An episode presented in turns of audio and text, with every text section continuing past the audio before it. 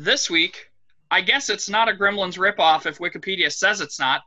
It's Critters on That Podcast Stays Up All Night.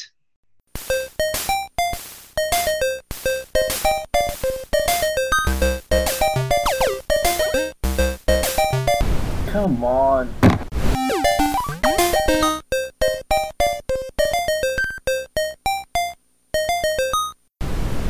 Welcome to That Podcast Stays Up All Night, where we have an endless hunger for B films and also human flesh. I am Josh, and my fellow gourmands are Aura and Cody. Say hi, boys. Hi, boys. I imagine the flesh tastes better with barbecue sauce and just like a little bit of searing. So, question: If if I took two of the little critters needle things and put them in the ends of a corn on the cob, do you think that that numbing agent would still be effective on me? You can tell that Cody is used to saying hi to boys by the way that he said it. I know what'll. Well, I know what'll bring him in. Hi, boys, get in the van. We brought Uh, an extra boy for this show. We're not there yet, Cody. Let Oh, him read the script. That podcast stays up all night is the elite collection of spaced badasses charged with hunting down and uh, watching all the films of the 80s, 90s hosted movie program USA Up All Night. But these are no ordinary films. These are the raunchiest comedies, TV moviest thrillers, and tittiest horror films known to man. But sometimes the regular team isn't quite enough. Sometimes you have to bring in a ringer. A ringer. That's great. Hey, uh, today uh, we have with us uh, a, a gentleman that I've met. Uh, well, I met at a comic convention, and uh, we've hung out at several other comic conventions since. We have Greg Smith with us, uh, writer on at least Junior Braves of the Apocalypse, but some other stuff which I'm sure he'll tell you about. Say hello, Greg. Hello, Greg. What else have you been involved with, my friend? Most recently, uh, been involved in the, the space saga of uh, Starlight comic. Uh, we did a Kickstarter uh, not too long ago, uh, right as the amazing epidemic or pandemic that we're we're all living through in 2020 uh, happened, and uh, it is it is very much very very in line with what we're going to talk about today. Yeah. So, spacey goodness. You also do a pod, right? I do, yeah. Uh, I do a I do a horror a horror podcast, Nerds from the Crypt, with uh, my friend Saul and David, and uh, also do another one with the the co-writer of of uh, uh, of Starlight, uh, Narrative Gunslingers, where we talk about uh, basically stories and other things with other creators. Uh, plug away. Where can they find those? You can find them at the Spoilerverse. It is a podcast network, and uh, they are uh, they're uploaded um, right now, not as frequently as we're just in the uh, middle of transitioning everything over to that to that network. So, but spoilerverse.com is where you can find it when it's there. We certainly don't know anything about missing uh, missing out shows or, or failing. Uh, yeah, right.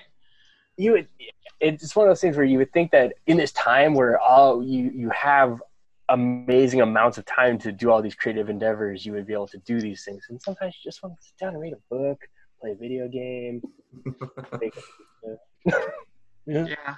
we we were going to launch an entirely new podcast over this quarantine. If Yeah. anyone remembers our Crow podcast. That's right. The cro- the Crowcast. Caw-caw! Hadn't happened. Yeah.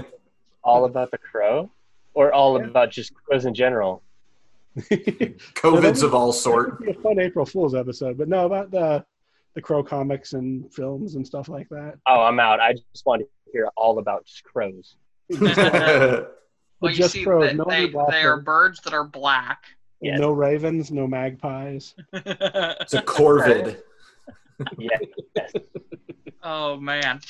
Uh, so real quickly, uh, do you have a do you have a past with USA Up All Night, Mr. Greg? Oh, a, little bit. Uh, it was definitely something that my father and I uh, would. Uh, he he was a, a swing shift uh, dude, so uh, getting some quality dad time, watching movies and stuff like that, always meant staying up a little bit later than I normally would get to on any other night. So Saturday nights and Fridays and Saturdays would definitely uh, be be a night where I would get to watch something, and this show being on a weekend was definitely something that I would look forward to to be able to like catch uh, a fun movie that maybe mom might not approve of, but dad was always down to watch. you know, so yeah, I watched a lot of this stuff. So did you did you uh what was there a genre like was there a genre one that you were more or less attracted to cuz uh I used to like the drama ones like you could tell almost immediately from the theme music. I'd be like, "Nope, don't want to, you know, like don't want to watch this one." And I'd shut those off like right away. you know i don't I, I think it was like sometimes sometimes it was a matter of like yeah there was some that you definitely like okay the horror and the action ones you you knew you're in for something something good in that sense if it was to be like more of a drama drama e movie i knew i was to get a really good cooking experience because my dad loved to cook so usually when one of those was on we would like have it on in the background while cooking something amazing. Like all of a sudden it was like, oh hey, we're gonna roll out some pizza dough. We're gonna make some pizzas. All right, cool. We're gonna do that. Oh wait, you want to bake a pie? Okay, cool. I feel like baking a pie in the middle of the night. Why not? you know? Nice. So So whenever I mean that kind of names like Shannon Tweed or Sylvia Kristel, you get hungry. yeah, of course. so uh so the reason uh Greg comes to you guys today is because he coincidentally posted about critters the week before we were going to do critters for the show. So um I I was like there's no way that we can't not like ask him. So so that's how that's how this uh this this uh um uh collaboration came to be. So Well, welcome aboard, Greg. Uh, good to have you. Thanks for thanks for inviting me. It was one of those things. Yeah, yeah. I going through my my video collection, and there's there's one of my favorite movies, uh, and you know, have to post about it, and then all of a sudden, Aura's like, "Hey," I was like, "Yes, let's do this." It's a free pass to to nerd out for an hour about something that you like, which is always good. Yes, yes. It's harder when the movies are bad and you don't like them. Oh, well, I mean, you can find something, I'm sure. oh, caveman was rough. We got to stretch sometimes. Yeah. Cemetery High. yeah. Oof, yeah. ah, Go go listen to our highlights. Oh. yeah, as I said, this week we're doing uh, Critters, which is uh, the first in the Critters franchise. So uh, let's start us off with uh, Aura. If you give us the elevator pitch. So let me let me throw this to you guys. What if Furbies had teeth? Also wanted to kill Elliot's mom from E.T. Well, you'd get this movie, a horror sci-fi comedy from 1986 that Wikipedia insists is not a ripoff of Gremlins. Seriously, the Wikipedia like emphasizes that to a serious degree. as does IMDb. So um, I, I'm I'm under the impression that whoever was the production people were just like, we need to edit this and we need to make sure to. I think they had a bit of a complex about it. yeah, All right, it's, it's kind of it's fair enough because the Critters production history uh, began with a screenplay about monsters attacking a small Kansas town, written by Domonic Muir in 1982. Uh, three years later, Dominic met Stephen Herek while they both worked on editing the Mystery Science Theater 3000 Kim Cattrall, Rae Dawn Chong, James Earl Jones vehicle, City Limits. You guys remember that one? It's a post-apocalypse film that's really fucking great. Uh, with a with an end theme that is mostly consistent of uh, like a beat while somebody makes vomit sounds. Uh, Muir pitched Herek the script, and the two found financing through Show Productions. Uh, either they were well connected or they hired a good casting director because they were able to assemble a pretty solid team of performers for this film, uh, anchored by Dee Wallace Stone, also sometimes credited as Dee Wallace, uh, a native Kansan, best known for her role as the mother from E.T., uh, but also a genre hand with significant roles in The Hills Have Eyes and Cujo. Uh, Okay, let me stop for a second then, because Kansas is so wrong in this movie. Is it? Is it that far? I don't know if the people who made it know anything about Kansas. Fair enough. We- Wallace- We'll ask our resident Kansan Cody when we get to the review section here what he thinks of Kansas's representation. Dee Wallace is a KU graduate. I don't even know if you if you knew that. She's from Kansas City, Kansas. Oh wow. I didn't see Paul Rudd or Rob Riggle in this movie at all, so it can't be a Kansas movie. Different generation, I think. Yeah, Dee Wallace Stone really gets to stretch herself by playing a mom, which is usually what she plays in horror films. Uh, she's very good at it. Um, also featured our perennial character actor M. Emmett Walsh, who's been in fucking everything. Uh, series regular and Corman alum Don Keith Opper as Charlie, uh, who'd also been in City Limits, uh, and a very young Billy Zane as random makeout guy. Uh, the Critters effects were designed in part by the Chiodo brothers, uh, who were still two years away from making their own Killer Clowns from Outer Space. Oof. Uh, Critters is definitely a movie that I first encountered through the USA Up All Night program, uh, is where I first encountered a lot of horror franchises. But I definitely also remember seeing the poster at video stores. with Its very distinctive painted artwork of the critter. Uh, they were pretty eye-catching and effective, I thought. Uh, how did we all encounter this film specifically first, and uh, what expectations did people for whom this might be a first viewing come into it with?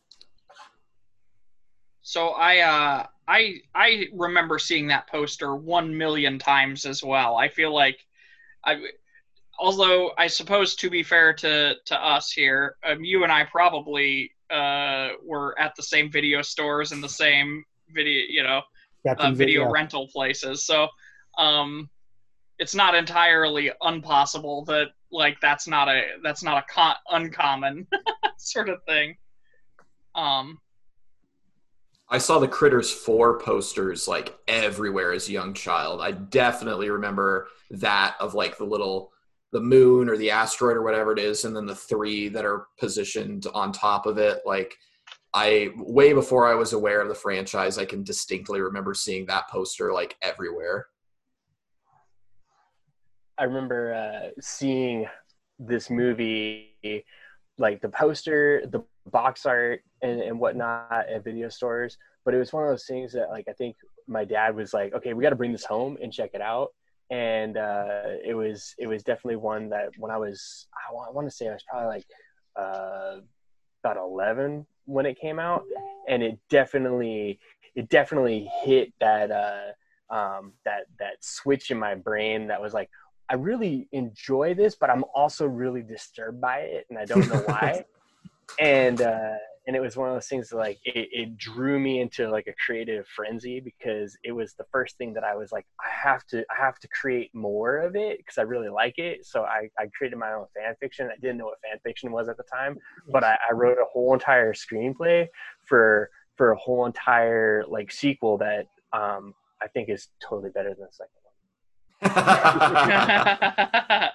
That's my I don't own know. The personal second one has Eddie Deezen. it's pretty good. I, maybe better than the third one, but I. I haven't Uh, seen the later ones, but I have seen the later Silent Night, Deadly Nights. I can't imagine that your movie would be worse than the later Critters. mine has a musical scene, oh my god, I'm in. so you know, I mean, it's right there. I mean, it's winning. Well, even in sorry to say the the forbidden G word, but even in the Gremlins movie, there's a fun scene where they're all like drunk in the bar singing songs. I was kind of sad there wasn't more of that in this movie. Yeah, That's like exactly what you want to see. Is you want to see him like a small thing the size of a tribble, like bite a man-sized chunk out of a person, and you also want to see him like burp and say the f word. I'm if I had watched this on Up All Night, and I don't think I did, but if I had watched this on Up All Night, I'm not sure I would have stuck with it.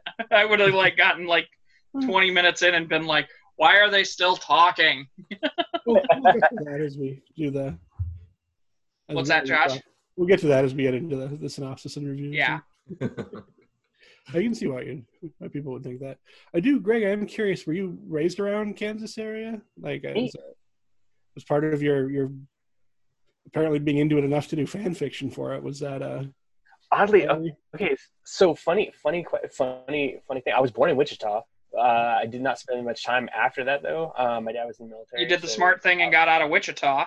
Got out GTFO. Uh, he he. Uh, we moved moved uh, around uh, back east and then uh, back up to the Pacific Northwest. So um, at the time when I when I saw saw this, um, I was I was I really have no functional memory of Kansas except for when I went back later in my in my older years, um, traveling around. But um, yeah, no, like at that time, no, had no had no understanding of it. Although um, everything that I've understood from my parents told me, there was some definite, uh, I will say, uh, contradictions in this film as to what they what they explained that Kansas looked like. so, that being said, no. Long answer for a question. Maybe more the creature design. I, I, gotta say, right from the from the artwork and stuff too, that it it it highlights very much without getting too much into reviews how much the film. I think a lot of the film's charm is on its creature designs, and it's uh, it's clearly a well designed film in terms of how they put it together. Like the budget wasn't huge, but they they put together some really cool looking puppets for those for the critters. Oh yeah, yeah, for sure. I, I as a as a weird thing, like I I actually I traded a TV one time to a guy who does resin casting, and he did resin cast of critters uh, because I I really enjoyed the artwork. Nice. I, I, know it sounds weird, but I, I had, to have, had to have them in my collection, and one of them was like custom painted, and it's ridiculously cool, and the other one glows in the dark. So they um, they they adore my my writing desk. Uh, to, I, am that much of a critters nerd. I yeah. Man, I've paid hundreds of dollars to import like off-brand, half-legal Macross Blu-rays, so no one here is gonna. you know. I just paid way too much for Biodome yesterday, so. I was say Aura owns all kinds of Thanos hands, if I recall. That's correct. It owns like an orgy's worth of Thanos fists. Aura was. Uh, uh, it's still single digits, but it's high single digits. We could really jump on Aura here. Just at the store the other day, he was trying to convince me to talk him out of buying another black and white Batman statue. I also was trying to tell you to convince me to not buy another Thanos Infinity Gauntlet. Yeah. you remember the two, the Infinity Gauntlet two set that was light up, and I still need it. Why are you getting me talking about it again? Uh, just out of curiosity, Aura, what is the ratio to gloves and gauntlets in your home that you can actually wear versus only exist as pieces of decoration? Are we counting oven mitts? and, and Cody hand painted his scythe board game, so none of us are going to talk to you about wasting time or money. yep. Still not finished. but I got a gaming computer and I I re got Dark Souls 3 again, so like that I have tons of elusive time wasting projects. oh man. All right. Well, I think I hear the town drunk yelling something about aliens outside my window, uh, so I better go see what's going on. Uh, we'll be back after the jump. No, Josh, don't see what's at your window now. New at Burrito 911, it's our Critters themed promo foods fun extravaganza. So much food. It burns on my inside parts. We're celebrating the 34th anniversary of the famous Critter franchise with great F meat full of that 80s flavor. If the meat is grayish brown, wolf it down. Bonus listeria in every bag. The Carnilux Double Burger Burrito will transport your taste buds to Flavor Town. Via a rusting Greyhound bus with no air conditioning. Carry on baggage only. Just listen to this testimonial from a world famous comics author. Uh, who, who are you guys and why are you in my house? No one can resist the unique flavor of our Critterino seasoned fries. What's that? What's that chloroform smell? Uh. Quench your thirst with a double fist suicide soda, made entirely from syrup runoff collected in a spillover tray. Take your life into your own hands. In the cup the size of your upper arm. For the truly adventurous, try the mystery meat pile. Who knows what secrets lurk in the heart of our meat lab? It's horse. 99% horse. 1% world famous comics author. Waste not, want not. No one wants this. So call Burrito 911 today. The only fast food chain where all the workers are certified in CPR. CPR certification good only in Soviet bloc countries. It's a tale as old as time. Boy meets alien. Alien shoots spines tipped with paralytic venom at boy. Sequel features a walk on by Eddie Deezen. Cody, walk us through it. We open on the satellite of love. I, I mean, Spaceballs one. I mean, uh, a different space model. A, prison asteroid island zooms in while we listen to radio chatter of a prison break with some small explosions. We know that eight Krites, all eight of them, escaped with the prison's fastest ship and enough fuel to last 10 cross galaxy trips. Write this down so you can steal for Lilo and Stitch later. Two bounty hunters are brought to the scene and instructed to stop the Krites before they feed. Now we get introduced to the bland, dysfunctional Brown family. Brad is hogging the bathroom, our father is a distant man who doesn't listen, and mom is sad that no one acknowledges her cooking. Uh, she's just still traumatized from that bit in the ET novelization where ET dreams about fucking her. Whoa. Then we meet Ever our read wise. ET novelization that happens. oh, I, I know that's real. I'll have to go look on the shelf and see if it's there. yeah, I have some research to do after this. Yeah, research. Then we meet our wise police chief, uh, M. Emmett Walsh, who's nice enough to let Nutty Town drunkard Charlie out early if he promises to stop talking about Martians. Bet that won't circle back at all. We return to our yellow silicon gimp mask bounty hunters as the prison warden feeds exposition about their ability to shapeshift while they download all of Earth's data, mostly one long Johnny Steele music video, who one of the bounty hunters decides will be their form, not definitely a plant for the movie, a seriously established musician, Johnny Steele. There's a pretty cool transformation sequence here uh, where the bounty hunter's face like melts away and then it slowly builds back up like layer by layer into the Johnny Steele face, which uh, I I thought it was a really cool sort of gore effect. It's a it's a nice reverse Ark of the Covenant. Yep, basically. You don't get to see what the other hunter turned into uh, for this point, uh, but back on Earth, where critters still haven't landed yet at this point in the movie, Brad is practicing the second act of the movie by blowing up toy spaceships with fireworks, which are prohibited by strict farmer dad. Yeah, that's Char- Chekhov right there. yeah, I I was writing my synopsis as I was watching, and as soon as I saw that, I was like, "Oh, it's time to start writing stuff." Uh, Charlie, the town drunkard, also works for Mr. Brown and wants to play with Brad's wrist rocket, If you want to call it that. uh, which is perfect timing to hit Brad's sister in the ass. She's pissed since she was just about to bring her fancy greased up boyfriend Steve over for dinner, a Billy Zane that I didn't realize was Billy Zane. Brad takes the heat so Charlie doesn't get in trouble and is sent to his room. After dinner, April takes Steve out to the barn for some classic camp style necking. Hey, your boyfriend's early career, Billy Zane. Who wouldn't? Uh, during this, Dad gives Brad a talking to and confiscates his wrist rocket amongst other fireworks and paraphernalia.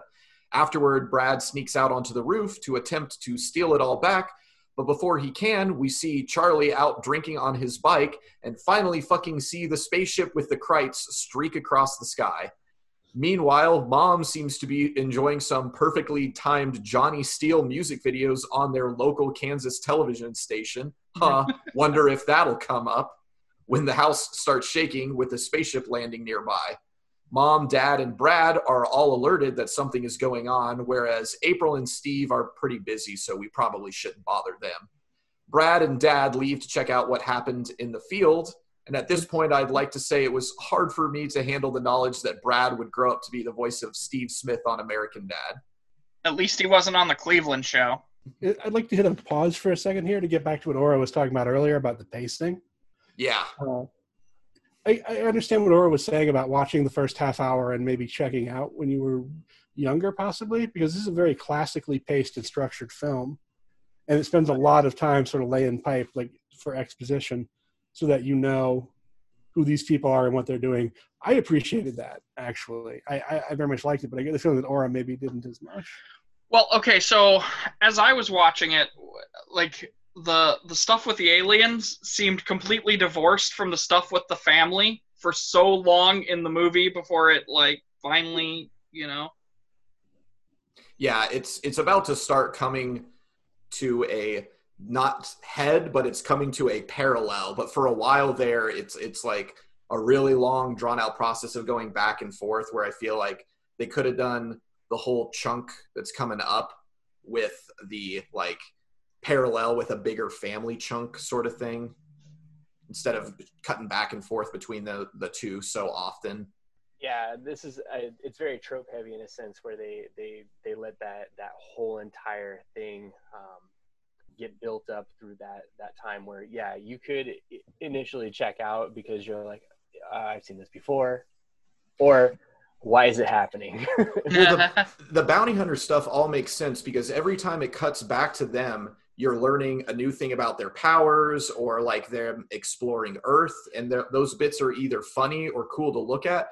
Meanwhile, like all of the family stuff is just so typical bland like they don't really do any deep characterization mom's liter- like her opening scene is making breakfast then the Mhm. next scene is feeding the kids and the boyfriend dinner and then by the time she finally sees the eyeballs of the first critter she is washing dishes those are her first Yeah. three appearances in the movie I think it might be attributed back to the fact this is the director's first movie, so he was like, okay, checklist. These are the things that have to be in a movie that I know.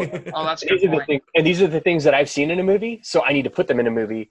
And then we've got it, we've got it, we've got it. Did it make sense? Well, you know, but and that's not a negative or you know, it's just it's just that's how that's how things flow in most movies that we see, and definitely in this time frame. Uh, it, if you if you comparatively if if it's so compared to to the G movie, uh, more I think to the Munchies movie that the sister was also in, but that's you know besides the point. Um, let's Uh, talk about ghoulies can we talk about ghoulies the other G movie? I don't know. Is there a toilet handy? you mentioned munchies yeah, right. but but yeah, no. Each one of those movies definitely has all of those. They're, they're very they're very heavy in the same types of things that the character built in the trope. Uh, so It's a very sort of '70s school of, of film, I think, where there's a lot more of that emphasis on on character over the genre elements. Sometimes. the Yeah. pacing was so uh, up all night like uh, to a t yeah, I wonder too if it's because because it was a, a pre-existing script that this guy had been working on for a few years. I wonder if it was like a film school script, you know, there's also like groomed to death and very carefully Hmm. constructed, and sort of it feels less wild than some horror films do. yeah. Because Like, you I look don't at know, what- Return he of the Living does Dead or later. something. yeah, you look at what he does later, and it's like, whoa.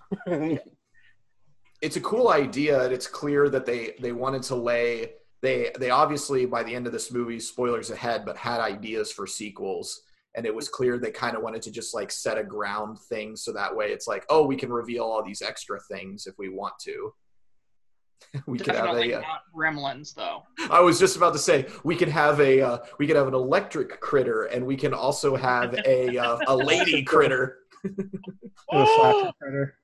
A flasher fly- critter. what about a, a flying critter or a really smart critter? or a sexy lady critter. No. or a third sexy lady critter What happened to the second one?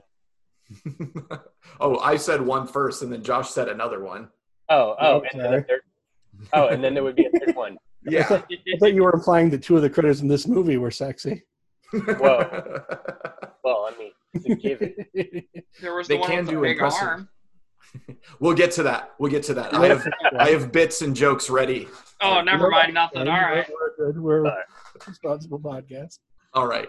Uh, bringing it back to the synopsis, uh, as we were speaking of Steve Smith, uh, I mean, Brad, uh, he almost trips over a massive cow carcass, signs that the critters have been here, but no money shot yet.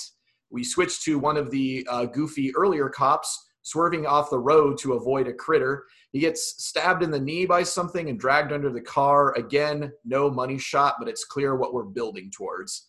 Uh, next, we get some cool first person critter shots as they run through the Browns' yard, uh, scaring Mother Mary as she does what else? Wash dishes. We finally get to see the beady red eyes, but Dan, Dad can't find anything with the flashlight.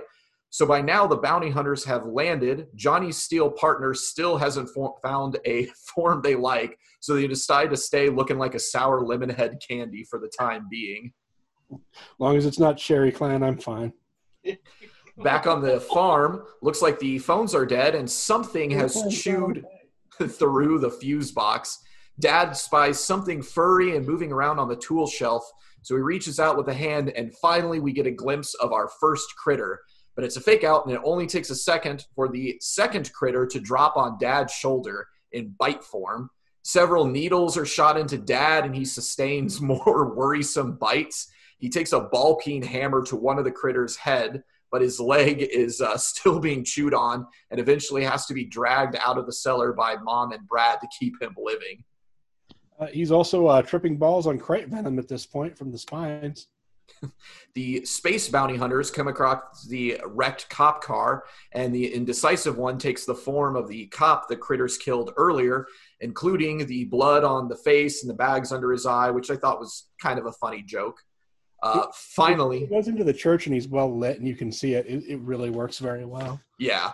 Uh, finally, we get back to April and Steve, and Steve gets the best glory kill so far, getting his fingers bitten off and then swarmed by more of the critters while April screams and tries to fight them off with a pitchfork.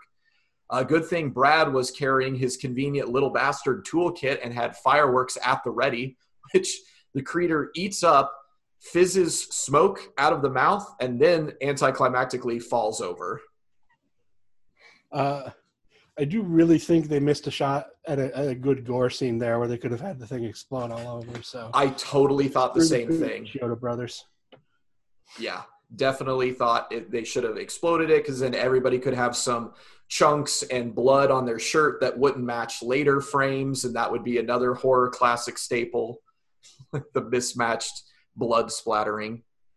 Uh, now we get to see what the rest of this sleepy Kansas town is up to in the middle of the night. Church the bounty hunters crash their police car going in reverse into the front of the church and then span out asking about Krites, which I also thought was funny. The pastor immediately recognizes the small town cop, Jeff, then watches in horror as the bounty hunter decides right now, with no sentence, that this is the best time to steal the pastor's identity in front of them. And then they shoot up an organ and everybody spills out. Back on the farm, the family locks and loads to try to escape but the inside of their truck has been torn to shreds. April has Steve's keys though, so they try the next car, which of course contains the jump scare for the screaming critter. The fuzzballs roll around after the family and chase them back onto the porch, where dad does what he does best, which is get ambushed again multiple times. It seems to be his second favorite activity. And Brad runs around to try to get inside the house to unlock the front door two critters on the porch speak in alien language to each other, saying they have weapons. Uh, but then, so what? Right as a shotgun is pointed out the door and blasts one to leave the remaining critter to shout "fuck" before rolling away. Hang on, can I stop? That was my favorite bit in this. Like where, where the where I guess I just assumed that the critters didn't have any sort of like mental capacity. They were just sort of mindless bitey things, uh-huh. and then they're having that conversation, and I was like, oh, like it feels like a Muppet bit almost, like, a, yeah. like an R-rated yeah. Muppet bit. Totally. You could hear it in like Frank Oz's voice, like in a different universe. Uh, the we also haven't mentioned this uh, most of this time. Dad is rocking like a sick pink and blue bowling league shirt, yes. which has like a, a Ghostbusters logo but with a bowling pin on it. Uh, Dad's bowling league seems to really be missing him, but thank God Johnny Steele and our small town reverend just walked into the bowling alley looking like second rate Star Lords. Fun fact uh, Alex Jones recently hinted on InfoWars that he was offered the part of Star Lord before Chris Pratt. Uh, no, that's that's not a joke. Take a minute to laugh at it. Uh, I would take M. Emmet Walsh any day. Just saying. oh, I'm mad. Ronan the Destroyer, you won't get me. I listened to your tape, Mom. uh, the uh, the bounty hunter's flashy prince outfits obviously pull some attention, which ends in a scuffle, as you can imagine it would in a bowling alley in Kansas. Uh, one thing that they did get right about the climate of Kansas. Uh, the indecisive hunter changes forms again to our friend Charlie. And back on the farm, the critters launch their second attack. Brad almost kills himself trying to shoot one stuck inside of a couch like Frank Reynolds. Guys, after this podcast, let's play Night Crawlers. For the last time, no. Luckily, a falling ceiling fan is all it takes to kill one of the hardened space convicts. The next critter gets dunked in a toilet upstairs. Yay, teamwork. Meanwhile, M. Emmet Walsh has just about had it with his nutty secretary and her wild stories about the pastor town drunk and some third person shooting up the Bolorama. He decides he'll check it out himself. Brad, now the alpha male of the family since dad can't kill a sentient craft store fuzzball, does some perimeter patrolling and learns that the critters are growing inside the chicken coop. Finally, we get some fun scenes of the critter tearing up the room and interacting with an ET doll. Uh, Dee Wallace brought that from home. it's like it's like our school teachers don't have enough money for their supplies. This this film was like, hey, does anybody have props from other movies they could bring by? Uh, that was that was a joke. I don't know if it's a fact. Oh,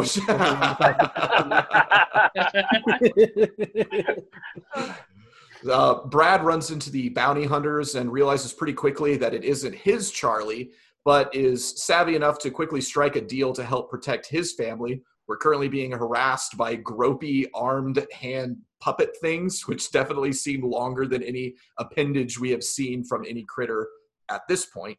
They do manage to kill another one, and by this point, the bounty hunters have half of their job done for them. So, how do they thank the Browns? By completely obliterating their front door and surrounding walls. Emmet Walsh shows up around this point too and realizes the situation is fucked.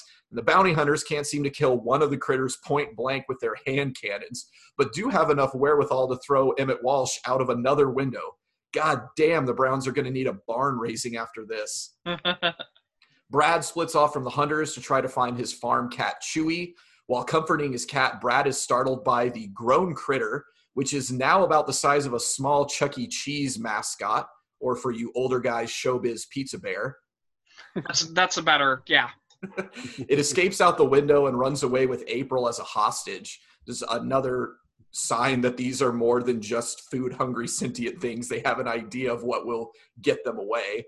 Brad takes off on his bike, and the rest of the crew piles into the cop car after him. Brad runs into the real Charlie, who tells Brad he was right all along as they both watch the senior critter load April onto the stolen ship, which by this point has shifted from small Chuck E. Cheese looking mascot to like if somebody just took the back half of Snookums from the Muppets, you know, the big thing. You know what I'm talking about? Yes. Brad uh, manages to save April, but not before alerting the critters. Uh, he drops one of his fireworks he couldn't light, and Charlie makes an impromptu Molotov out of his MD 2020 bottle. MD 2020 for those occasions where Boone's Farm is just a bit too fancy. The fire doesn't spread quick enough, so the critters have enough time to completely obri- oh, to completely obliterate the Browns' house with a laser but as soon as the fire hits the fireworks, they are also destroyed. Johnny Steele gives Brad some device, and the two hunters walk away. The cat lived, and that's good to know. And the device that Steele gave Brad is a magic house fixer button.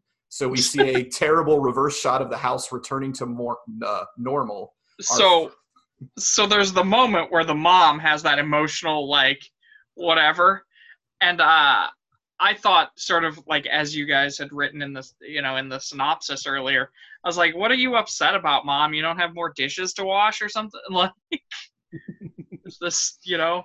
Uh, I mean, I mean, I guess her house is destroyed or whatever, but but it was it was like was this weird emotional moment that just like felt, yeah, I don't know. Yeah, they must have just given up on dad like after the second attack because he gets hit so many times. I couldn't believe more people didn't like die die in this movie. Yeah.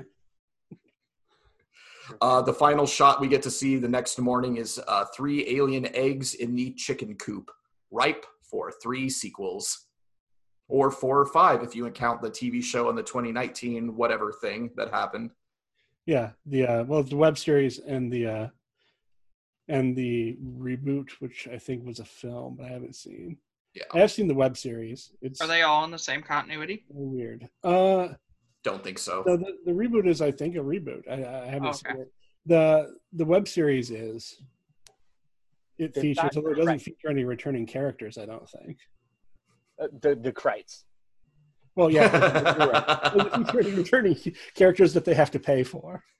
no returning puppets though. All Ah. all new Krites. See, yeah, I- Ooh, I hope not. Fuck.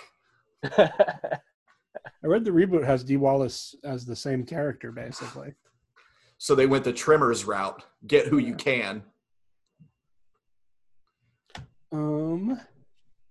So one thing that I learned to the discussion of this film, something that I kind of liked about it, like when you come to horror comedy, there's sort of I, I think of as three types, which I think it was like the Evil Dead types. Like you have your Evil Dead type horror comedy where it's really a horror film that just has some sort of slapstick elements used for horror, but it's not like if you watch the first Evil Dead, it's not much of a comedy. Yeah, that movie's Funny not part, supposed to be but- funny. It is in retrospect, but Yeah. yeah. it's it just they had a, a slapstick sensibility and they used that for some of the gags in it, but it's not funny. then you have Army of Darkness, which is just a Three Stooges movie that has zombies in it. It's like you know Abbott and Costello meet Frankenstein, but like gorier.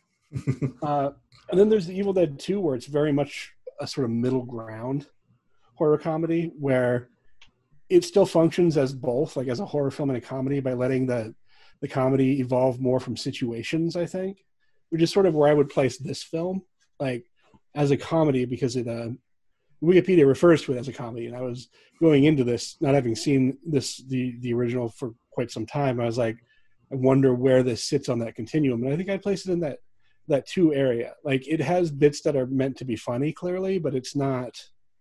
It tries to let them be situational instead of being like just goofy and over the top. It like it, it it lets you sort of breathe a little.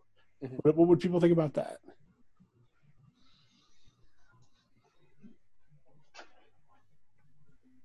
People would think nothing about it. no, I was, I was- I was, waiting because I was like, "There's one person without a camera." I, I didn't know if they were about to talk. and I was waiting for everyone else. I so I had Tim, I had my I was readying my genre swap button.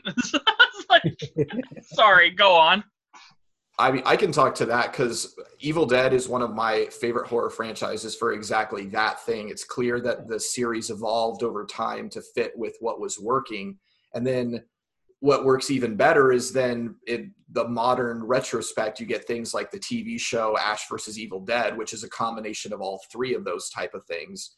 But when it's the combination, it ends up being more like Evil Dead 2, which is what people want. They want that situational comedy. They want people to swear. They want goofy slapstick stuff, but they also want characters that you like to get stabbed and like you have fear for people you've made a connection with. In this movie, there's like multiple times where dad is like bleeding out, but none of his dialogue is believable when he's like, uh, uh, and they all seem to just kind of like huddle together. There's no real worry about fortifying the house or escaping the house. So they just kind of do these things because it's what you do in a horror movie. yeah, I, I felt like there was definitely the by having a movie that's split in the in between these two genres of horror and comedy, uh, it, it leaves a little bit in column A and column B for the people who want a little of column A and a little of column B uh, for the enjoyment factor. But it also gives the uh, the the people that are acting it and and actively making this film to uh, to be able to play off the two sides. And yeah, some things may may have landed, some things it landed perfectly, and some things may not have. I.e., what you just discussed with the dad and his uh, stuff not really being believable. Uh, there was a couple of moments, like even in the basement, where it's like he's he's going for he's he says he says a bit of dialogue, and it's like you just said the thing and you're looking at the thing that you're talking about and it- it's not why are you not doing the thing that you just said that you could physically do but you're not it, it, now you're now you're dying yeah, the all of the bounty hunter stuff is so much more entertaining because they are not like expositing everything as they do it. That's what like Yeah. dad's main strength is. yeah for well, sure. so when you're talking about a combination of genres, I mean, the danger you have is like less, you know, of of maybe something falling on its face, like like if you you know when you have like the X Men movie. You know, the first X Men movie is pretty good until you get to that point where Storm like makes that joke about you know a toad getting struck by lightning, and then all of a sudden you're like ripped out of it, right? But I think overall you can look at that- What's that? I contend that's very much a performance issue. Well, like she gives the you can- wrong reading, the objectively wrong reading to that line. sure. Um, but but I think you can come out of X Men and be like, yeah, X Men was an all right movie except for that one thing. But um, you know, you what the bigger problem when you try to combo genres like that is it can become neither fish nor fowl. Um, and then and then you're like, well, am I supposed to be taking the Gremlins threat seriously because they are just having fun in that bar? You Yeah. know, like they seem like good enough guys to have a drink with. Yeah, they like popcorn buckets. they listen to what are they listening to? They're listening to some song in that scene that I really like. I can't remember. Flashdance, Flashdance. No, there's a Flashdance parody in it, but they're listening Yeah. to something else. I swear. Oh, mm. There, well, it, it's funny too because uh, for just for uh, clearly for the sake of comedy in that scene in the G movie, there's still like a human waitress that's like serving them drinks. That's ridiculous. Any other person would have left, but it's clear that that's the joke. Versus like in this movie, you kind of they they dip back and forth a little bit, but by the time the critters show up, it's already like halfway through the movie, so there's not a lot of time to do more of that stuff. So I like I'm still planning on watching all the sequels. I kind of hope I get a little bit more of that. oh, you're gonna get it in number two for sure. Fuck yes, that's what I was hoping for. Especially seeing that Johnny Steele is in number two as well. Oh yeah, no, this is like I mean, in number one they set it up really good with that that Johnny Steele, and also too, I mean, the the this this cast is just is fantastic, right? For one and two, but it's Mhm. also they they they grab these people that were so great uh later on in other other roles that you're like, oh my gosh. I remember this person from what did I see? Oh, critters! yeah, Because you're sitting there watching, like, you know, uh, uh, the Orville, and you're like, man, who is this guy? I remember him from, oh my gosh, it's the kid from Critters with the giant firecracker. Yeah, that's right. One of the guys from this went on to the Orville, if I recall. Yeah. That's that's the guy who is the voice of Steve Smith on American Dad. Yeah. That's I was like, oh, man. I was looking at the the cast photos trying to figure out certain characters' names because another Up All Night staple is I don't think they said the daughter's name until halfway through the movie. I was like, what the fuck is the Oh. girl's name? Yeah, and she's in a ton of them, right? Yeah, She, Yeah. she, she's, yeah, she's in so many scenes, but like they're constantly. She's like, "Oh, Brad is hogging the shower, and mom's talking to the daughter, so it wouldn't make sense for a mom to use her own daughter's name like multiple times when her like standing right in front of her." I Just feel never like do the passive aggressive, like, April.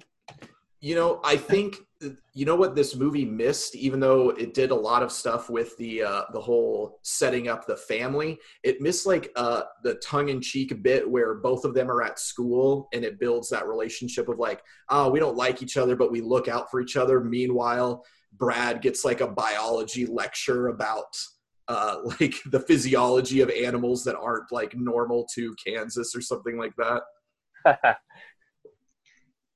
all right, we got to talk about the Kansasness of this movie uh, for a minute because this this this might have been a me problem, but I was like, I was half trying to pinpoint like where Grover's Bend is actually supposed to be, because one of the things they do is they they mention that it, wherever they are, they're getting Kansas City radio and Kansas City TV, so it's somewhere near Kansas City on the Kansas side, right?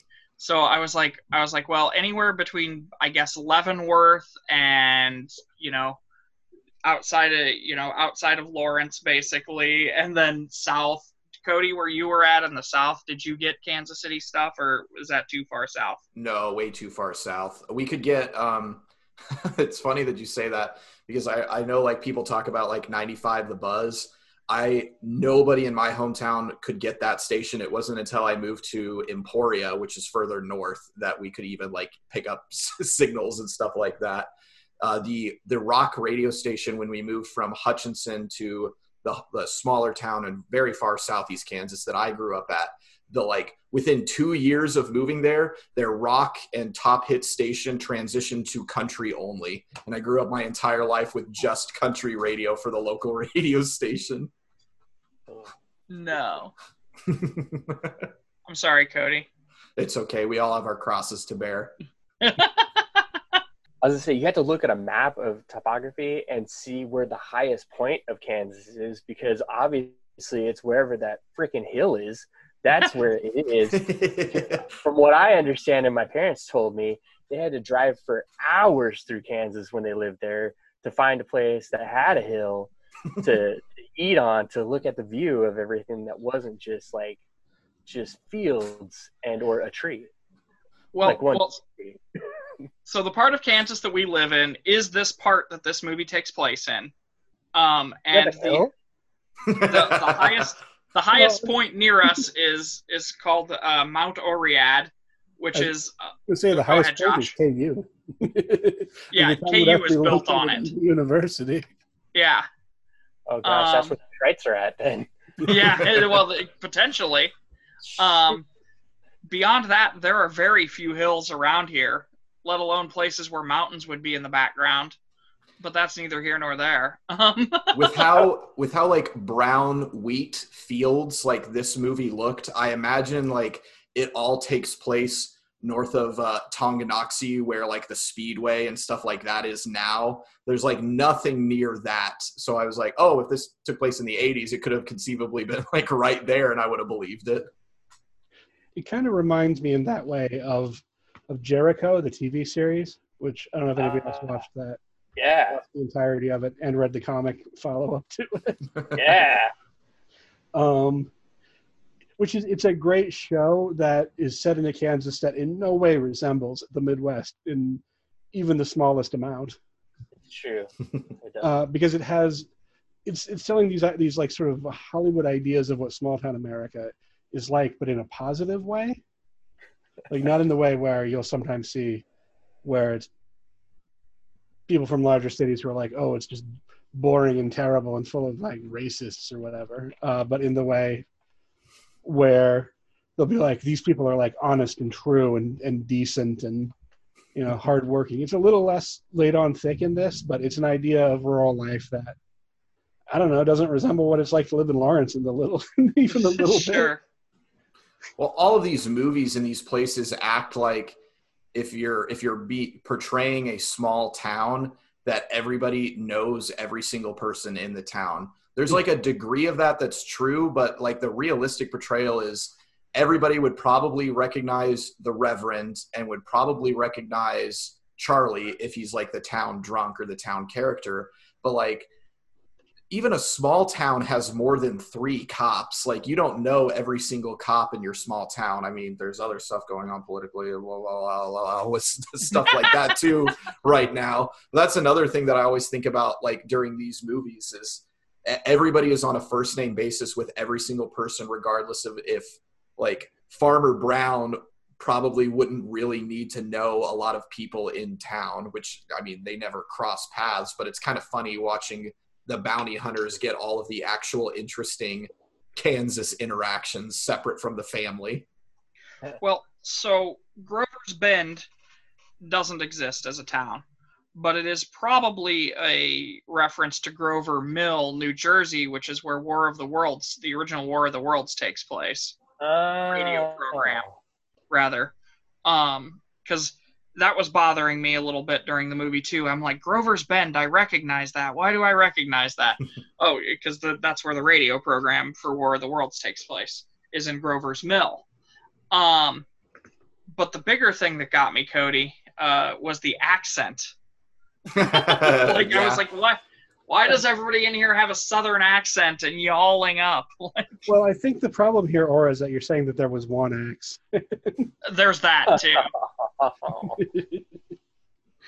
Yeah, at no point in time did I really believe, like, I knew that the family were the characters, and it was more like this character's name is the dad of the family, as opposed to any of these people are believably related to each other. Varying degrees of like hairstyles, eye colors. But yeah, to Aura's point, I do think that's another thing you, you see in those sort of Hollywood portrayals of small Midwestern life is that they get a bit y'all. Y'all. Yeah, Which well, is, you know, we were we were on the Union side though. Very definitively in this particular state. Yeah, kind We're of not- a thing. we're not like those Okies down south. I, I I believe this state has a bigger beef with Missouri, actually. Yeah, that's tr- that's true for sure. Football or uh, racially slaves in the bleeding Kansas era. So I was at the store the other day, and I made some joke about Missourians uh, to to uh, to one of our coworkers, and he just started off about Missourians, and I was like, "Oh man, like I had no idea you had that in you." like, it's, because Or and I are from Nebraska, where our rivalry was with Iowa and has no Fucking cause Iowans. at all. Meaningless. They're the same state practically. Yeah. Although Des Moines is a fucking cesspit of vice and, and, and terror. Um, I would say though our beef with Iowa uh, is is like little brother, big brother kind of, you know, like Council oh they Bluffs can't drive whatever those idiots. What's that? Council Bluffs is what I meant. Is a pit of vice. Yes, Yeah. absolutely. Um, but if- yeah, man, like that that Kansas and Missouri thing runs real damn deep here. Well, it's it's a bit more legitimate in that it refers to a time when they were actually a, basically an undeclared state of war. Sure. If we, uh, if anybody else needs to use this time to also uh, piss on other small towns, I just want to give a huge fuck you to Scotts Bluff, Nebraska. Go fuck. What did Scott's Bluff do to you? Uh, Scotts Bluff is like ten hours away from us, so it's a, the longest car ride of my life. That's it. That's your beef. I, I won't. It's I won't get long in. ways away. I won't get any more into it, just in case any of the family members that still talk to me ever listen to this show. All right, fair enough. You know what? Stop it there. I mean, Greg is like ten hours from us too. Yeah. You don't hate Greg, do you? That's Yeah. true. I don't hate Greg, and I'll totally drive ten hours into Colorado if I need to. Well, yeah, I mean, if you drive ten hours into Colorado, you can get you know legal weed. There you go. What? You can do that in Colorado? Yeah. I was just looking at mountains. Fucking Cody. It's all That's there. great. Laugh it up, fuzzballs. We'll be back after the jump. Guys, check it out. I was playing around with my cool new metal detector in the backyard and I found this box. Cool metal detector? No, that's not. No, what do you need a metal detector for? Are you a beachcomber now? uh, I think we just call them beach bums. Uh, it's, it's an old man thing, like the ho- like the uh, the Hawaiian shirts and the hat. Hey, Wow. I just got here. Way to make a dude feel real welcome. Hello, graphic novelist and guest of the show, Greg Smith. I suppose we could have sent a memo to Josh that we'd all be dressed in Hawaiian shirts. I actually started wearing mine because summertime needs a more festive gear. I wear mine because I don't think Rasta stripes or pot leaves are cool, but I need people to know that I'm a relaxed dude. I wear mine because I want people to think I'm just a young Jonathan Mayberry. You guys are losing the lead here. I found this box. The only thing I can see on it is that it's labeled 1986. Probably a time capsule. What do you suppose is inside? Eh, some old speak and spell, probably. Some audio cassettes, probably. Some I Love You, Kiss Kiss mixtapes, probably. Ooh, some Reese's Pieces probably. Some Punky Brewster poster, probably. Some uh, Flock of Seagulls Make Your Hair All Big and Tall gel, probably. Some Reagan presidential physical fitness medal probably. Some He-Man toys, probably. Some Tiger Beat magazines, probably. Some shit we ripped off Letterkenny, probably. Something bad probably. Maybe we shouldn't open it probably. Only one way to find out. Aw, what a rip. What is it? Just a bunch of newspaper clippings about an alien landing that happened on April 11th, 1986. Oh no. How do I not remember that? I don't remember that either. Uh, maybe they're tabloid fiction clippings, like alien landings were a big deal in the 80s, and so were the tabloid magazines and fanciful stories and conspiracy crap about lizard people or alien landings, the continued adventures of Bat Boy. Before the internet existed, people believed those things based on their ideological orientation. Those nut jobs that read and believe these were usually made fun of, quieted by people who believed in science, evidence, and rationality before the nonsense got out of hand. Uh, now the internet has given these nuts a megaphone and an opportunity to meet each other and form communities where they feed off of each other. And because some other sat believes the crap, more and more people buy into it, exacerbated by an irresponsible mass media who only care about eyeballs and advertising dollars, who represent both sides to issues that are actually not two-sided, rather than presenting actual critical presentations of facts. Oh. Okay. Look like legit news, reliable sources, like USA Today, the New York Times. Uh, hey, sorry, Greg, uh, you clipped out there a little bit. Uh, what was that? Uh, no, no, no, no, nothing, nothing, nothing, nothing. nothing. Uh, I don't know anything about this alien landing in 1986. Yeah, give me an afternoon and I can make you up a headline from USA Today about how your mom pleasured a rowing team, including the coxswain. Correction, it wasn't a rowing team, it was a cricket team. And it was just the batsmen, none of the other positions. Whoa, your mom blew Batman in several positions? That's so cool. No, it's not. No. Yeah, it's okay, buddy. Look, reading through some of these, these fur aliens landed and created some havoc, but left and promised to come back in 15 Virnabs. What's a Virnab? Uh, our translation robot, Sunny Five, might know, but he's drunk right now. Tr- translation robot? What? The... Oh, yeah, he- he's our robot we found in a dumpster after we went to caveman times and hell, but before the cannibalistic sex orgy. What? Ah, Just Um, thank Christ that there were no cheerleaders in this week's movie. Otherwise, we'd be having a whole different conversation. Never mind. I'll call off the dogs. You people are clearly getting high off your own supply. Ugh. So I wonder when the aliens will be back. Cody, did you hear that Aura's mom gave it to a whole Quidditch team? When will the Furlians be back? Why doesn't anyone remember the invasion? Was Greg a member of a special task force to stop that podcast crew from screwing up the world, the universe, and the timeline any further? Is Josh still the mayor of hell, or has someone else supplanted him? One or more or none of these questions could be answered next time on Sketch 2 Theater. We've talked enough about the Krites chewing the scenery. It's time to give Aura a, a turn. Give us the games, game man. Hey, it's the fun and games portion of the show. This is this is the uh, this is where we we do a you know uh, some uh, some some uh, some little trivia games sometimes, some little some little uh, improv bits. Uh, so um, let's take a spin of that big old wheel, Cody, and see what it lands on. Sound effects added in here. Wheel turning. Wheel, wheel, wheel, wheel. Uh, click, click, click, click, click, click, click, click, click, click, click, click. Wheel. the hosts. Okay, so uh, what this is is uh, on the you know on the first show I promised every time we'd have a, a guest on, we'd do this bit where we would have them either do uh, Gilbert Gottfried's voice or Rhonda Shear's voice in a in a you know for as long as they can before they break. So uh, Greg, sorry to put this on you, buddy. We to be fair, we'll do it too. So uh, it's not just you, uh, but uh, you did mention you had some familiarity with Gilbert Gottfried's voice. Okay. Yes. So, so I picked a speech, Oh, uh, yeah. a speech from another popular film, an alien film, in fact, Uh-huh. uh, that I'll post over here in the chat. okay. Uh, um, so Okay. uh, all of us will go around the horn and do this do this uh, speech in Gilbert Gottfried's voice or Rhonda Shear's voice until we break. all right, hold on a second. I'm trying to get to the chat, but I can't find the chat. It's not. Oh, it's uh, hover over Oh. on the bottom. Yeah. Right. I'm back into the thing and uh, hovering at the bottom. Where's the? Yeah, the, if you hover at the bottom, there's a little chat thing that should come up, and then you just click Ah, on it, and it'll it. pop it out.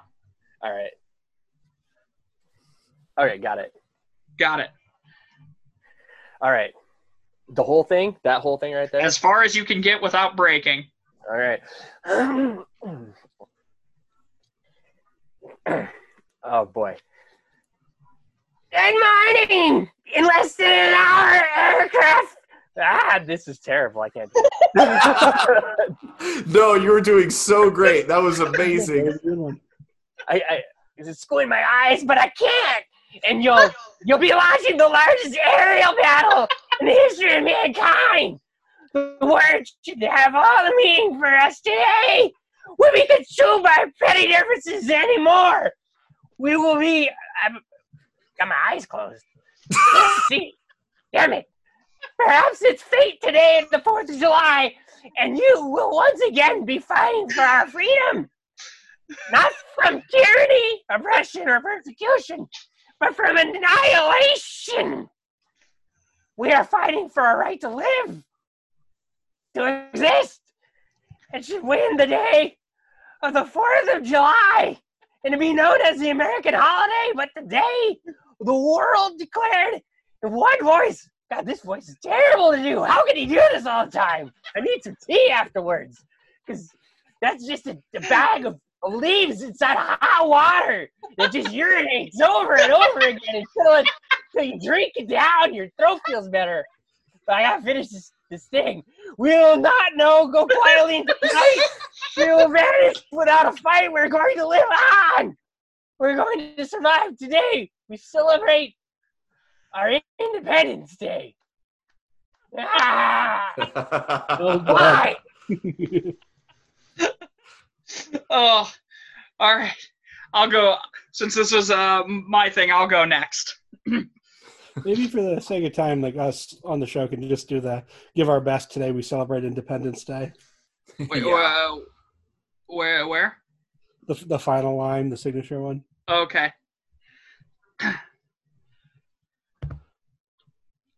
And we should, and we should not win the day. The Fourth of July will no longer be known as an American holiday, but the day we declared in one voice, we will not go quietly to the night. that was And I'm quick. out. you didn't even have to worry about doing the whole thing. Yeah. All right, Josh, you want to give it a go? We will not go quietly into the night. We will not vanish without a fight. We're going to live on. We're going to survive. Today, we celebrate Independence Day. All right, let me see where. All right, Whew, that okay. thing to the throat. All right, I'm gonna highlight so I can know.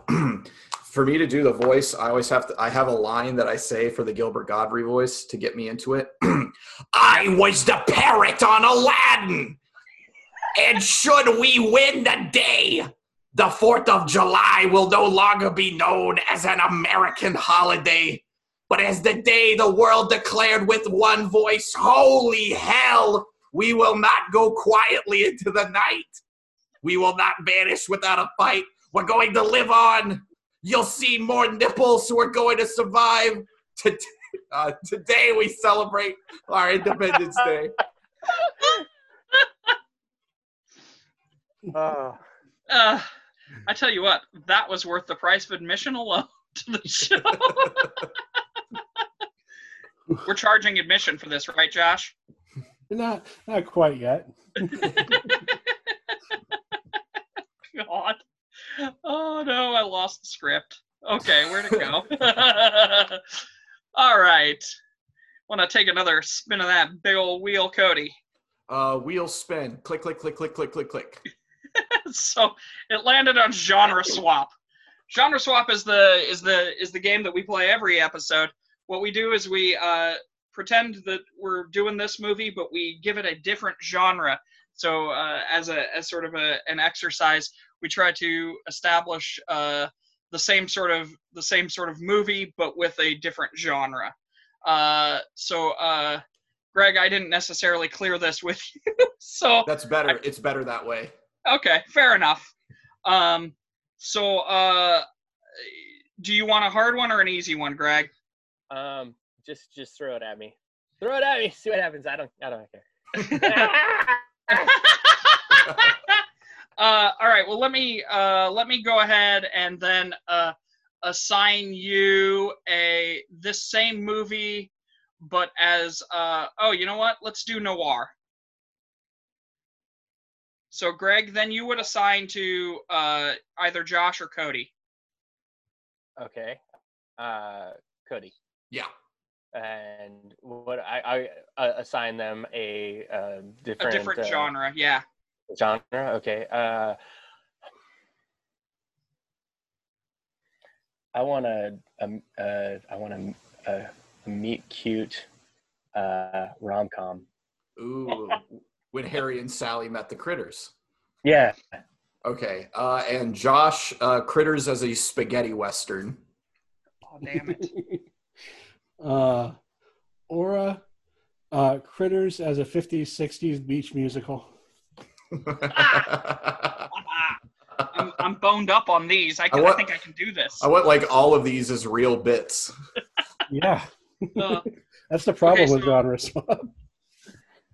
So, um, whenever you're ready, just uh, say something because uh, I, I sort of gave to Greg first, but I didn't prepare him for this. So, No, uh, I'm not prepared. What do I do? oh, Oh, uh, so I'll. Outline a couple bits uh, from what the movie would be like. So I'll, I'll Not very strict requirements. yeah, I'll just go ahead and go first to give you an idea. What was uh what was my genre again? meet cute. Meet cute. That's right. Okay. Oh, yeah. So, um, all right, I got this. So it's going to be set in modern times, and when I say modern, I mean like modern, modern times. So COVID virus is going on, and you got you got April, and you have Steve, and April has her like boring Kansas family in the background. They're like, "Oh, come play board games with us. We can't leave the house." She's like, "No, no, no, I'm not going to do that." I had a Skype with my boyfriend Billy Zane, Steve, and uh, Steve is not Billy Zane now. He's played by that Steve guy from uh, Stranger Things, of course. Of course. Like all of those people from Stranger Things get cameo appearances in this movie because that's the other thing to clearly show that it's set in modern times. Not But- Steve Holt from Arrested Development, though. yeah, yeah, his limelight is gone. so uh so it's April and Steve and they're like they're vid they're vid camming and uh they do like the the cutesy dates where they like they set up a picnic blanket outside and it's uh as like it the dusk is setting and they're having like a romantic candlelit dinner and uh Steve is like, "Oh, there's like a dog or there's some weird squirrel that's trapped in this bush over here." And you get you hear like this awful garbled audio and she's like, "Oh no, no, no, no! What happened? Is like, did something wrong with the dog?" And then the connection cuts out. So uh, she breaks quarantine to go to go run to find Steve. And as she's breaking quarantine, then of course, then we get the rest of the family like trailing behind them. The brother's like, "Oh, I'm gonna tattle on April." Mom sees Brad leaving, so mom takes off like away from the kitchen finally, and dad is like, oh my god the- this family oh they're all addicted to their cell phones so it runs Uh, runs after them and then the rest of it is you know basically critters but uh they got the meet cute at the beginning covid meet cute nice. All right. so scene, a beach party. Right. It's a it's a 1960s 1950s era Frankie Avalon and Annette Funicello style. Uh, the uh, the inciting incident, the the thing that that draws people in is uh the meathead character. I I forgot his name from those movies, but I think it's something like Meathead. Uh, he, if you want to imagine him, he's like Shaggy from the uh, from the Scooby Doo cartoons. This guy goes missing, and people are like, "Well, what what happened to Meathead? What happened to what happened to that guy?" And and they're just going about their beach their beachy business. Um, when uh, one of the other beachgoers unfurrows a blanket, and a critter pops out, like like she sort of rolls out of it. Um, and and in this in in my vision of this one the the critters are kind of like uh, tribbles in that they in that they're like constantly sort of multiplying rather. So they're kind of becoming a problem on the beach as the movie goes forward. Um, the musical interlude though the thing the musical in this is a uh, is is a uh, you know the the kids on the beach singing you know playing guitar or whatever but it becomes the visual for the movie which is a which is one of the critters on a surfboard while that's happening so that's uh that's that's as far as I got. so All right. So, uh, oh, I forgot because I was looking at something on my phone. Uh, when Cody was doing his, I did also come up with a name for his. Uh, meet cute. Uh, when Harry met Furry. That's good. Um, so mine it's a it's a western. Uh, it's spaghetti Based- western Tumbleweed just like Spaghetti going Western. through. so there's this uh, small remote town in Kansas, uh, cut off from all the uh, from all the, the local Kansas territory, cut off from the the local government, uh, and they're being uh, plagued by this weird gang, the cr- the Crate Gang, Ooh. uh, who are all critters, but they ride horses. And, uh, um, so the people of the town set out to hire a bunch of uh, gunslingers, so they get a, a few. They get some bounty hunters from out of town, uh, seven of them, and it is, uh, I don't know, the mag. It's a ripoff of the Magnificent Seven. the, good, the good, the bad, and the critters. Yeah, that's funny. That's great. Just like paying admission to see one ride a surfboard, or paying admission to this movie, which is just to see critters eat people, I would totally pay the full movie ticket just to watch a hilarious critter this big ride a horse. yes. Oh, I absolutely would be there with you. uh, all right, Greg. Do you feel like you you, you got it now? Yeah, yeah. All right, all right. So the setup, the pitch. Critters is a noir. You've got Johnny Steele in character as a very hard-boiled detective. I'm thinking very Mike Hammer, Mickey Spillane style, uh, very, very much I the jury uh, feel to it uh, because he is the jury. Oh, yeah, that's right. The judge, jury, executioner. Because April comes to him after Steve has been murdered by the critters, and she wants, she's seeking vengeance, and he takes the job, but he says, I'm a dangerous guy. dangerous guys, but I'm more dangerous. So you better stay away. I know that you're hurting. I'm not the guy for you. And pushes her away. He runs off to her farmhouse to deal out some justice. And he gets there and he realizes, oh crap, there's a lot of these guys here. And there's one that's really Maybe I need a friend. So he calls one of his buddies up. And you know what? He's got a lemon head. That's right. A lemon head. And he keeps changing his freaking face over and over. That's okay though. It is okay. Because we call him sourpuss.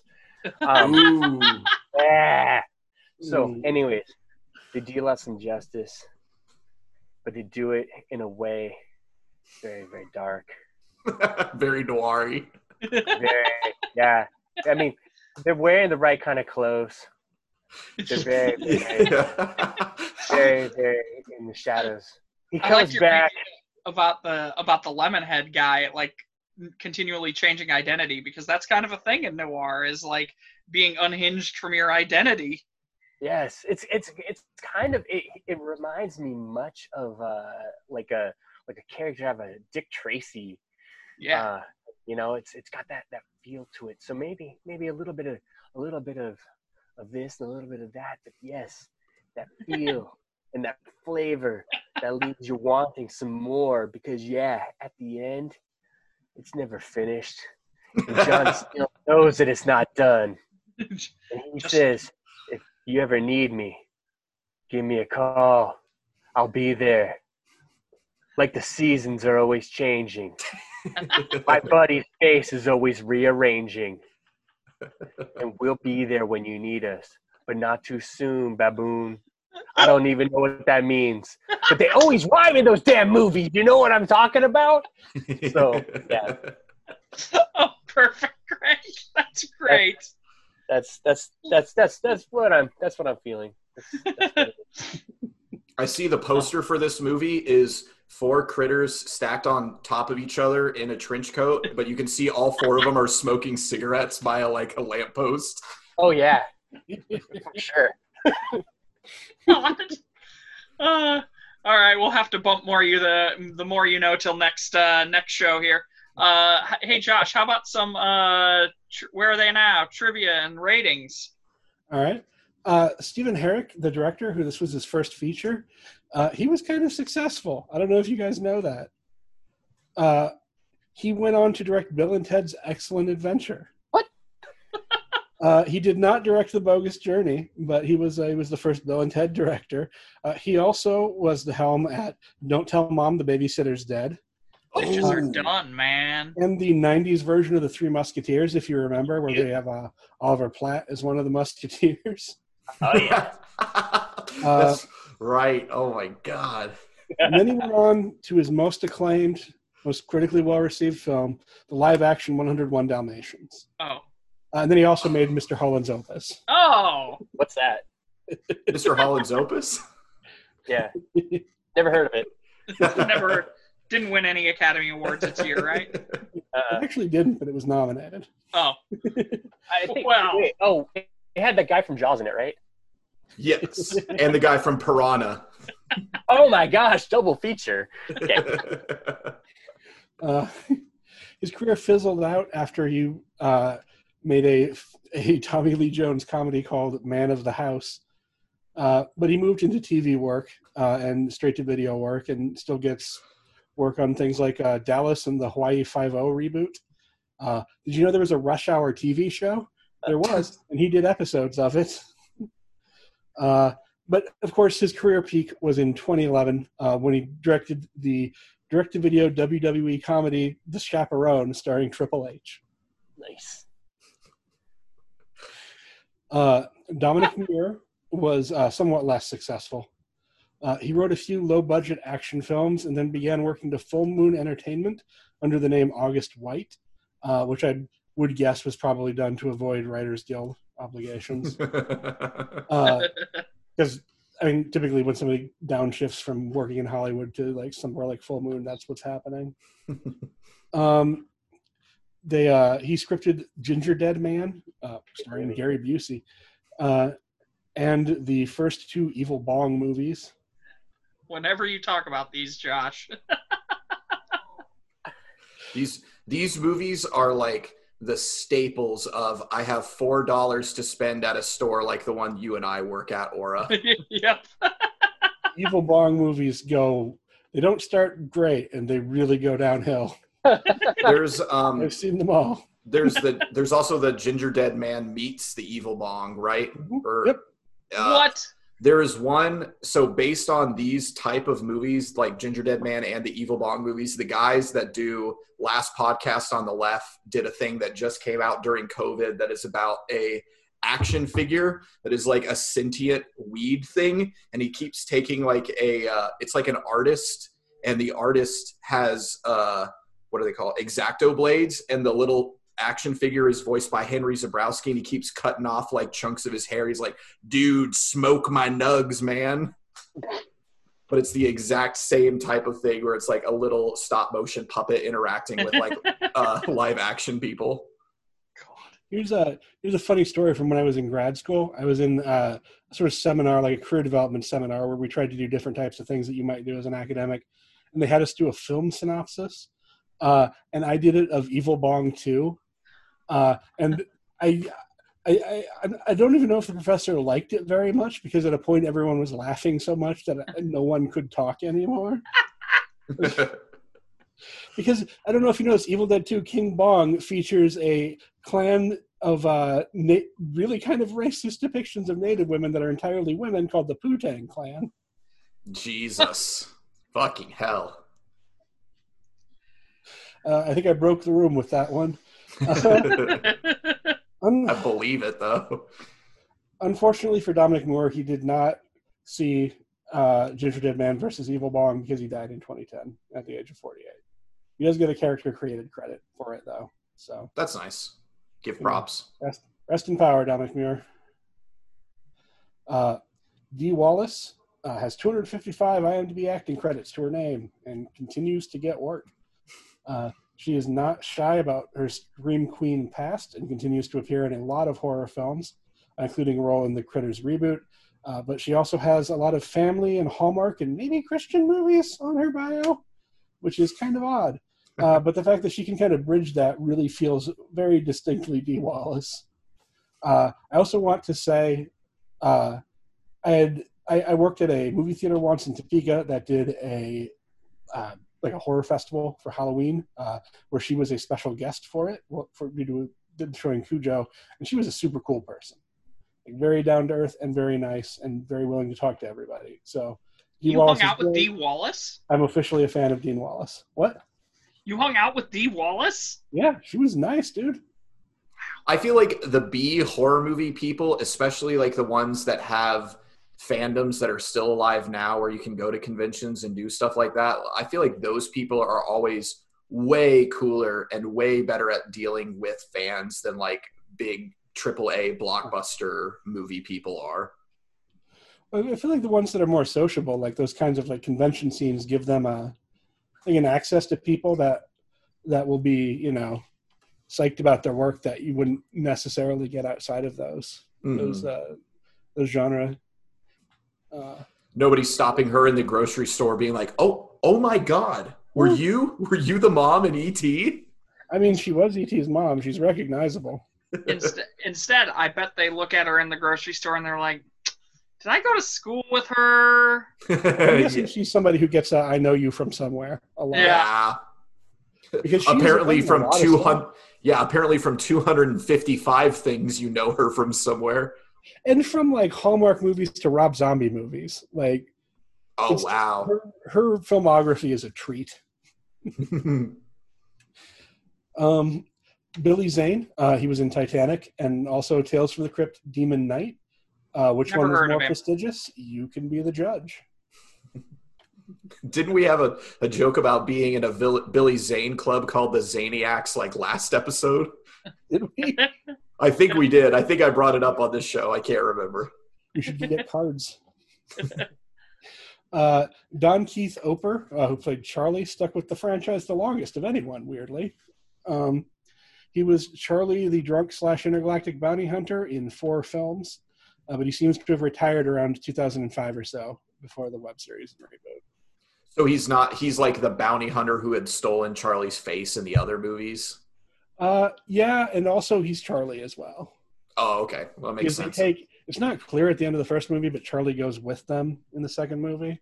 Oh yeah, that, I was not. Spoiler alert. Well, the was end of the made of- Oh, the bounty hunters are walking off, he's all like, "I can go with you. I'm good at fixing stuff." Oh, he does say that, but you, they don't show anything, so you never assume any. Oh I wow, guess that's that was persuasive because they take him with him, but then he gets stuck at the end of two, and then he appears in three. I can't.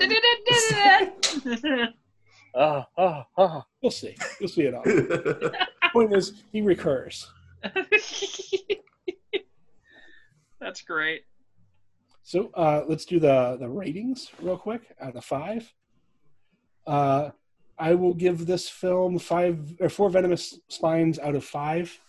Uh, you guys talked me down a little from 4.5 because there are, I guess, a few pacing issues and performance issues. But overall, I really I like the tone that it gets. I love the creature effects. It has it has some nice gore without being super over the top crazy. Uh, just some fun performances. It's a fun movie. It's fun, and that goes a long way for me. Mm. I'll go ahead and give it three rolls in the hay. I also enjoyed the the practical effects and things like that.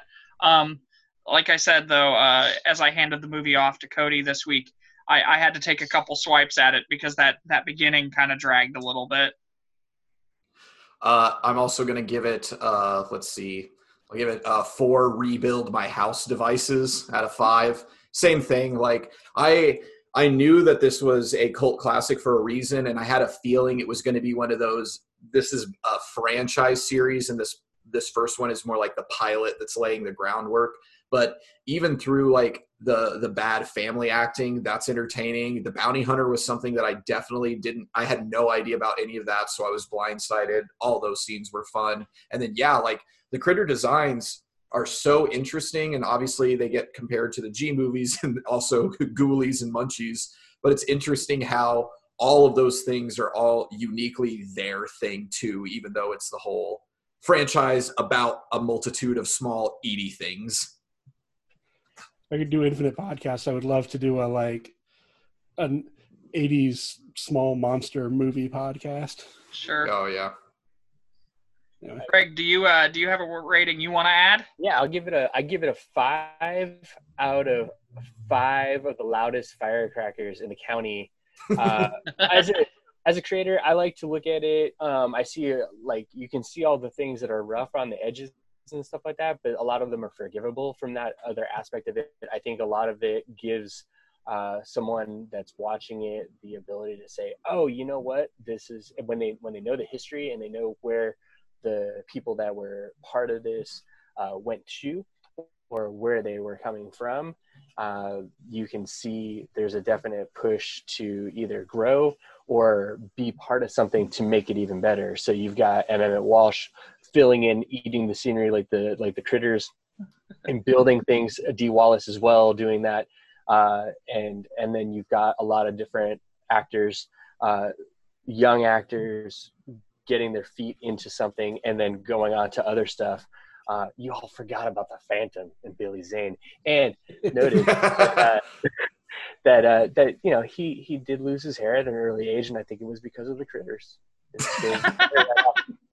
um, but uh, I think that the uh, the movie itself, if it wasn't for something like this, it wouldn't give people like myself uh, that that wanted to like create things uh, that that that that feeling of like oh that I feel it in my jellies, you know. but also too, you know, um, it, it's a it's a fun watch and it's fun to revisit and, and go back and and want to want to play with the ideas of it, and and that's why I give it the five loudest firecrackers in the county.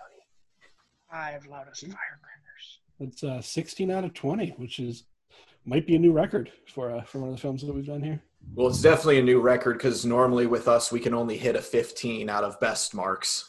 I, meant by, I meant by average. well, we had Aaron on that one show. Yeah, that one's out of 20. yeah, nobody nobody gave it less.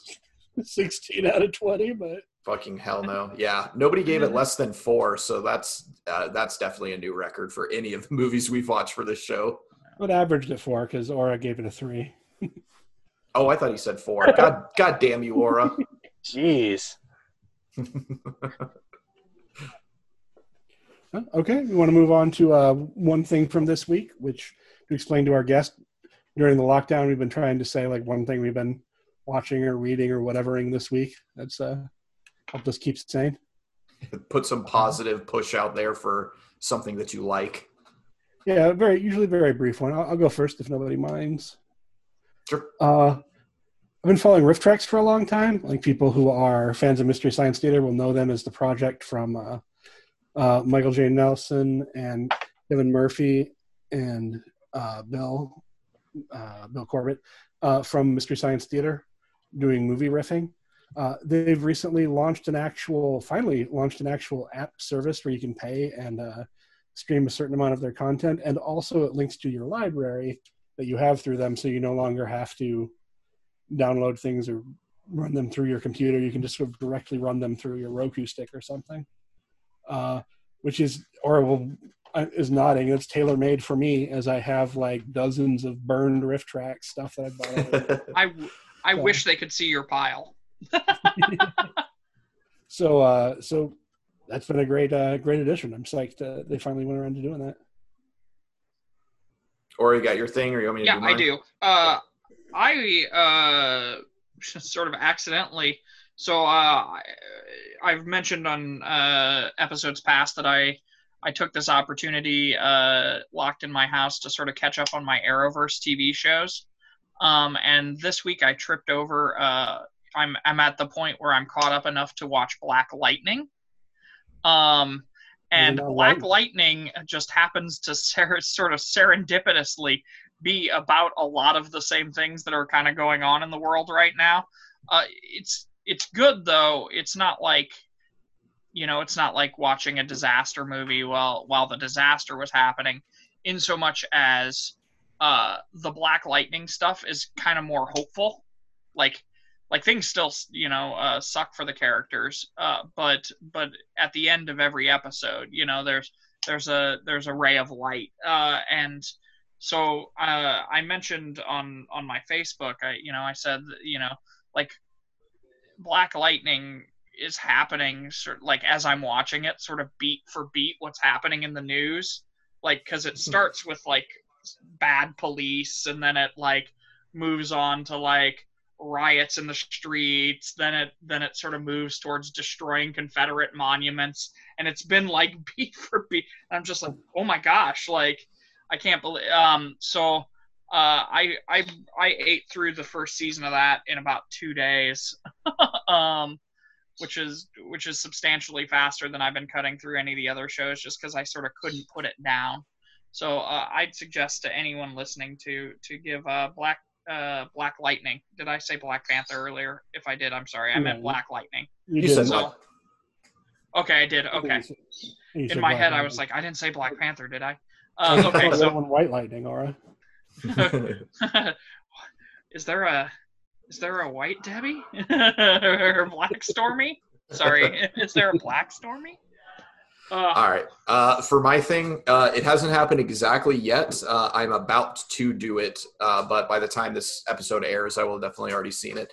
Uh, my, me and my brother watch a ton of movies together, and we especially like like really dissecting dramas and stuff like that. So, uh, you know, Uncut Gems, uh, Good Time, those are both uh, Safdie brothers movies. But today, as soon as we finish recording this, he watched the new Spike Lee movie that got added to Netflix, Da 5 Bloods, and uh, he like can't stop raving about it. So much so that he wants to watch it like again tonight, back to back. So if if every single time that he has gotten this excited about a movie, it always ends up being like again one of my next favorite things. So uh, another interesting thing is in the church that I grew up in when I was uh, a young boy we had a guy at that church that played guitar in the praise band with us, and that guy was in one of the Spike Lee movies, The Confederate States of America. That's basically like a couple of.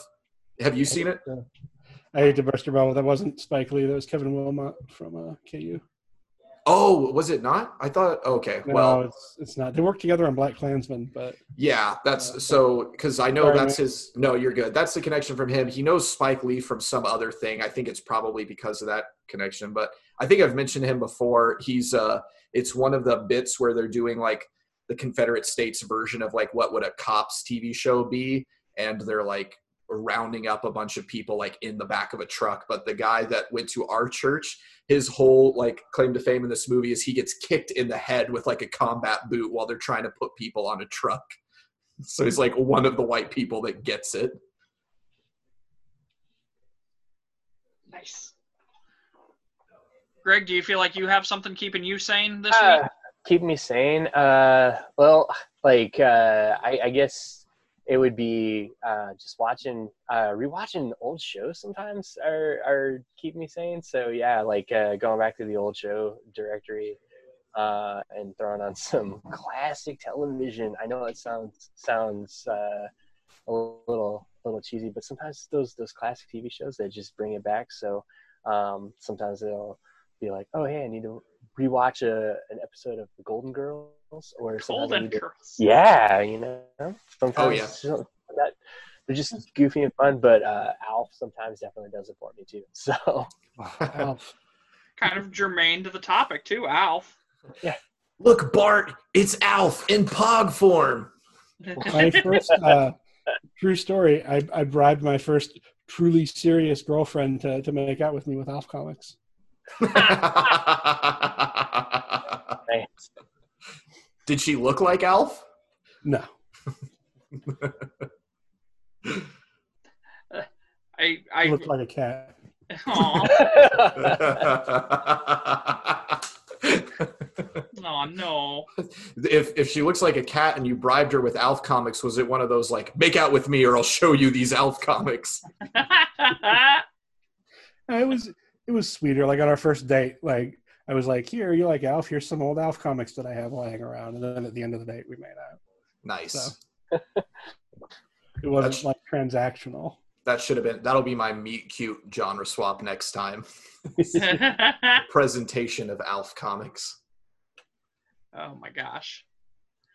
Uh, well, uh, nobody sent us any viewer mail this week, as far as I know. Uh, Cody got confronted in the store about the about the show earlier this week. What? Uh, I, I don't know if that was a fan or if that was something else. What do I so much happens should, at this job. What, I don't remember. I think we should let our, our Hey, Greg. guest, Greg. Greg, did you want to plug anything before you you have Oh, to go here? Sorry, I put myself on mute. Uh, no, uh, uh, currently right now, I I, uh, I was doing for uh, COVID nineteen. Uh, Heroes Need Masks. It's a Kickstarter. Uh, we are trying to get raise money for uh, getting PPE for frontline services workers. So anybody that's like in the medical field and stuff like that, we're trying to raise money to get them. Uh, the needed necessary things. I think it's kind of I would say it's kind of topical, but uh, as as we're we're gonna probably it most likely probably see an uptick uh, in in stuff as we're seeing in the news and stuff like that. So getting raising money for for that. It's a comics anthology that we put together, running it on Kickstarter. We're very low goal and hoping that people will will donate more than what we're asking for. Uh, but uh, you can find that at Heroes Need Mask on Kickstarter, and uh, it's a it's a comics anthology that has uh, I want to say a host of various comic book creators and artists uh, from around the world putting their uh, their comics and whatnot in on this uh, that are very timely, but also you know um, uh, somewhat they they have an uplifting message in each one of their bits, and uh, and and do a nice a nice fun fun read for uh, a nice digital presentation, so you don't have to worry about getting something in the mail. Yeah. But that's that's really about that's that's all I'm pitching right now. Oh, I guess there's that, that junior Braves thing that I work on, that that series that that that that series, and we have a we have we we have a uh, role playing game coming out this summer. Ooh, that's cool. What system? I was excited, I was excited about, but we can't actually go anywhere to play it. So, uh, Is it on an Great. existing system like Fate or anything? uh, no, it'll be uh, it's a it's it's a they basically put kids on bikes. Uh, took Oh, us nice. uh, took the took the book and rolled it in and uh, made it uh, basically just reskinned it. So that's That's- that's, what it is. That's awesome. Kids on bikes and teens in space are two like really great starter like RPGs for people. Yeah, yeah. awesome stuff from Greg. Uh, check out Junior Braves of the Apocalypse. Check out Heroes Need Masks and his podcasts. And thanks for stopping by, man. Thank you so much. You're welcome Appreciate anytime, it. Greg. Thank you. The smattering of Zoom applause. We could do the little reaction emoji here. Yeah. For this podcast, the auditory Right. medium. This- Uh, all right. Well, yeah. Thank Greg for coming out. You know, it was it was fantastic. Uh, I'll I'll catch up with him later. Um, so yeah, there was uh, no viewer mail this week. So uh, I guess I will say that podcast uh, stays up all night is a proud presentation of that podcast productions. You can find all our blogs, uh, podcasts, and assorted nonsense at thatpodcastproductions.fireside.fm. You can also find us on Facebook as that podcast stays up all night slumber party on instagram at uh, that.podcast.productions hey there might be some movement there soon but i'm not promising anything.